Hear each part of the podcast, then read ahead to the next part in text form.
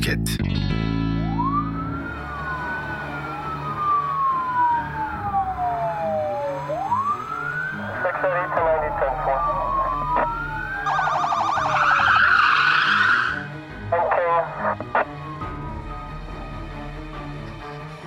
Atalay Filiz 2 Haziran 1986'da Balıkesir, Bandırma'da doğdu. Akıllı bir çocuktu. Lise eğitimi için Galatasaray Lisesi'ni kazanınca İstanbul'a geldi. Lise yıllarında başarılı bir öğrenci olan Atalay okulu üçüncü olarak bitirdi. Arkadaşları tarafından tuhaf birisi olarak tanınıyordu. Yalnız başına yiyecek olmadan bir yerde hayatta nasıl kalabileceğini de iyi biliyordu.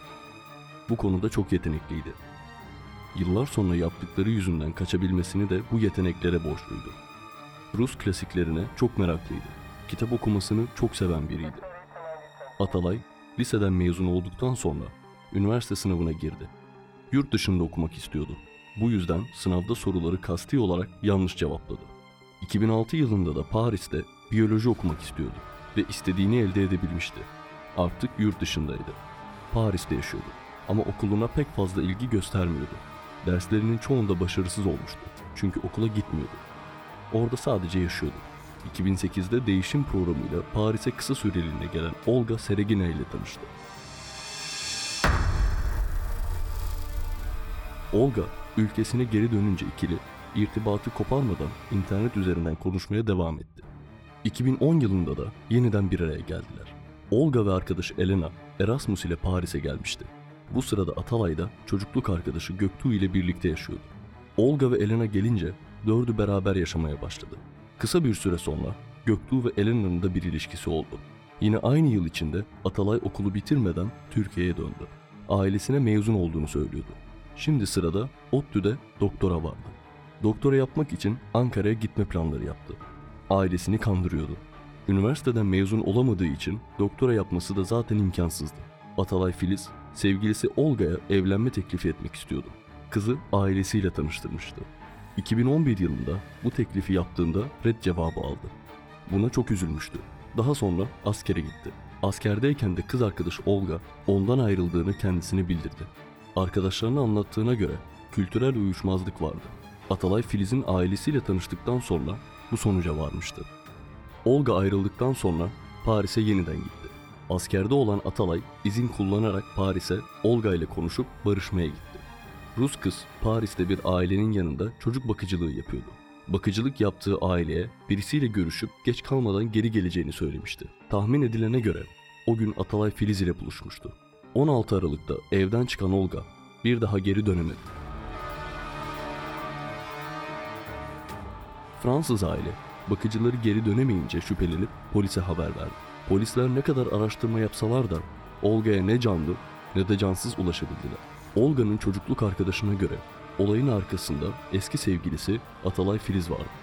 Çünkü genç kız arkadaşına sevgilisinin kendisini saplantı haline getirdiğini ve ayrılmak istediğini anlatmıştı. Ama aylarca ayrılamamıştı. Bir yandan da erkek arkadaşından korkuyordu. Seregina ailesi kızlarının başına ne geldiğini merak ediyorlardı. Genç kızın bilgisayarı bir Rus hacker tarafından kırılıp açılınca içinden pek fazla önemli bilgi çıkmadı. Atalay Filiz'le 2010'da nişanlandıklarına dair fotoğraflar vardı. Onlara göre kızları kayıp değildi. Atalay Filiz tarafından yaşamına son verilmişti.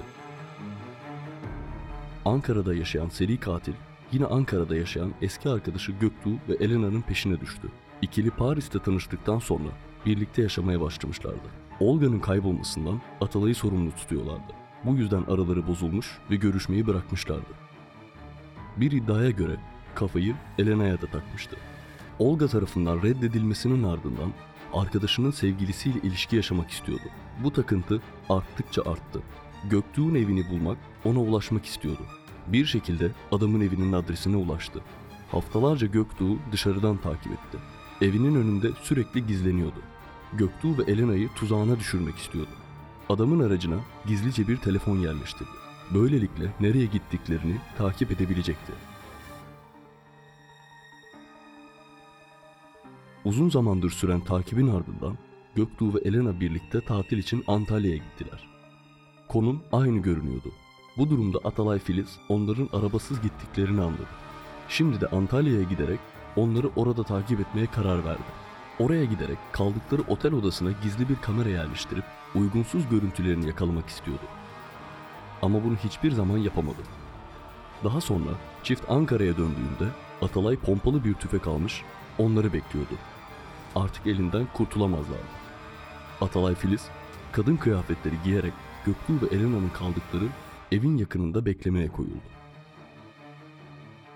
Arabanın bagajından çıkardığı tüfeği de yanındaydı. 16 Eylül 2013 günü çift tam eve girecekken arkalarından kulaklarını patlatacak kadar bir ses duydular.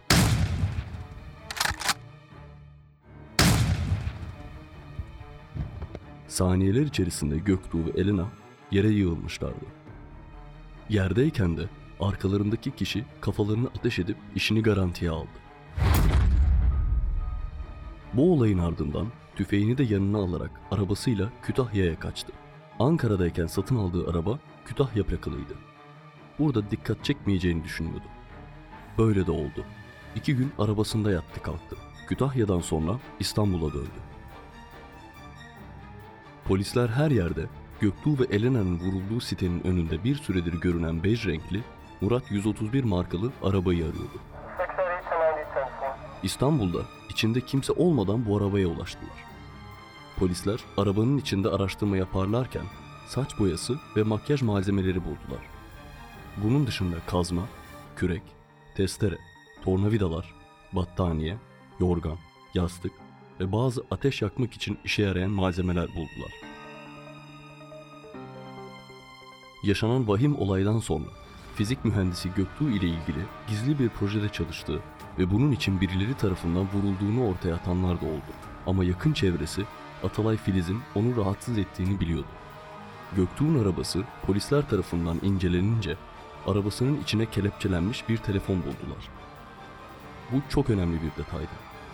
Hemen telefon incelenince içinde bir sim kart olduğu ve kartın Atalay Filiz adında birine ait olduğu ortaya çıktı.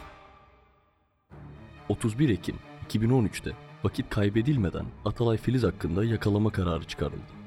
Ardından kaçma ihtimalinden dolayı yurt dışına çıkış yasağı da getirildi. Atalay'ın belki öncesinde kaçmış olabileceği düşüncesiyle yurt dışında da kırmızı bülten çıkarıldı. 2014'te çıkarılan kırmızı bülten sayesinde 27-31 Ocak 2014'te Portekiz'e kaçtığı anlaşıldı. Belli ki sahte bir kimlik ve pasaportla kaçıyordu. Dünyada da aranınca yeniden çareyi Türkiye'ye dönmekte buldu. Atalay artık Furkan Altın ismiyle dolaşıyordu. İstanbul'a gelen Atalay bir şekilde çalışıp yaşamalıydı. Tuzla'da bir çay bahçesinde garson arandığını öğrenince iş başvurusunda bulundu. Tarih öğretmeni Fatma Kayıkçı'nın eşi bu çay bahçesini işletiyordu.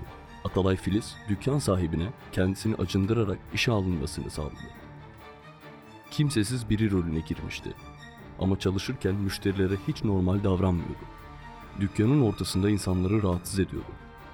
Dükkan sahibi de acıdığı için kendisini de işten çıkaramıyordu. Bu sırada Atalay Filiz, Kayıkçı ailesiyle de komşuydu. Aynı binada yaşıyorlardı. Çay bahçesi kapandıktan sonra bu kez de bir kebapçıda çalışmaya başladı. Kebapçıya da başka bir hikaye uydurdu. Köyden gelmiş ve hiç parası yoktu. İşe ihtiyacı vardı. Lokantada çalıştığı sırada kendisini o kadar acındırıyordu ki lokanta sahibi kendisine maaş dışında harçlık bile veriyordu. Lokanta sahibinin anlattığına göre insanlarla sohbete girmekten kaçıyordu. Belki de yakalanabileceği korkusuyla böyle davranıyordu.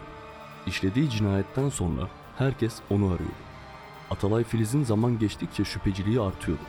Özellikle aynı apartmanda yaşayan Fatma Kayıkçı'nın gerçek kimliğini öğrendiğini düşünmeye başladı. Eğer gerçek kimliğini öğrendiyse Ankara'da yaşanan olaydan dolayı onu polislere şikayet edebilirdi. Bu yüzden zavallı kadını susturmanın yollarını aradı. Kadın evden çıkıp çocuğunu okuldan almaya giderken Atalay Filiz bıçak aracılığıyla yaşamına son verdi. Daha sonra bir valize koyarak evin 500 metre civarında bir yeşillik alana attı. Parçalara ayırdığı bedeni attıktan sonra valizi de çöp kutusuna attı. Polisler kısa süre içerisinde zavallı kadını buldu. Yapılan parmak izi incelemelerine göre Ankara'daki cinayeti işleyen adamla aynı kişiydi. Yani Atalay Filiz'di. Tüm medya artık bu adamı konuşuyordu. Türkiye'de bir seri katil vardı. Atalay son olayından hemen sonra üstünü değiştirip eşyalarını alarak önce otogara, oradan da Adapazarı'na gitti. Bir gün burada kaldıktan sonra bu kez de İzmir'e gitti.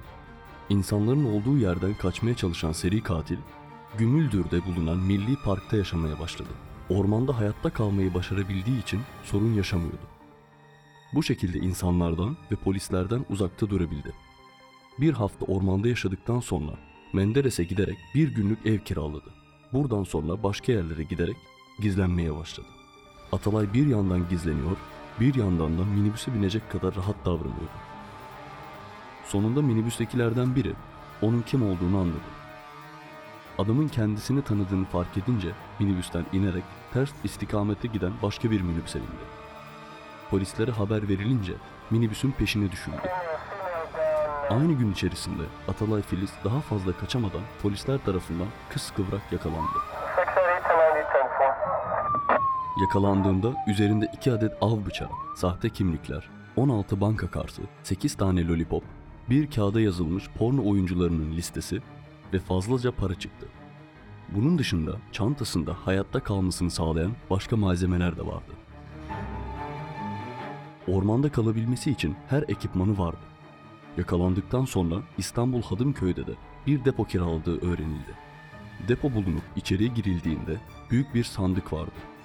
Sandığın içinde polisiye romanlar ve ünlü Dexter dizisinin CD'leri çıktı. Atalay Filiz'in yakalanmasından sonra sorgulanması başladı. Sorgulanmalar sırasında da her şeyi açık açık anlattı. Hiçbir pişmanlık duymadığını dile getirdi. Duruşmaların ardından akıl sağlığının yerinde olduğu raporu gelince tutuklanarak Silivri cezaevine gönderildi. Şimdi ise hala burada cezasını çekmektedir.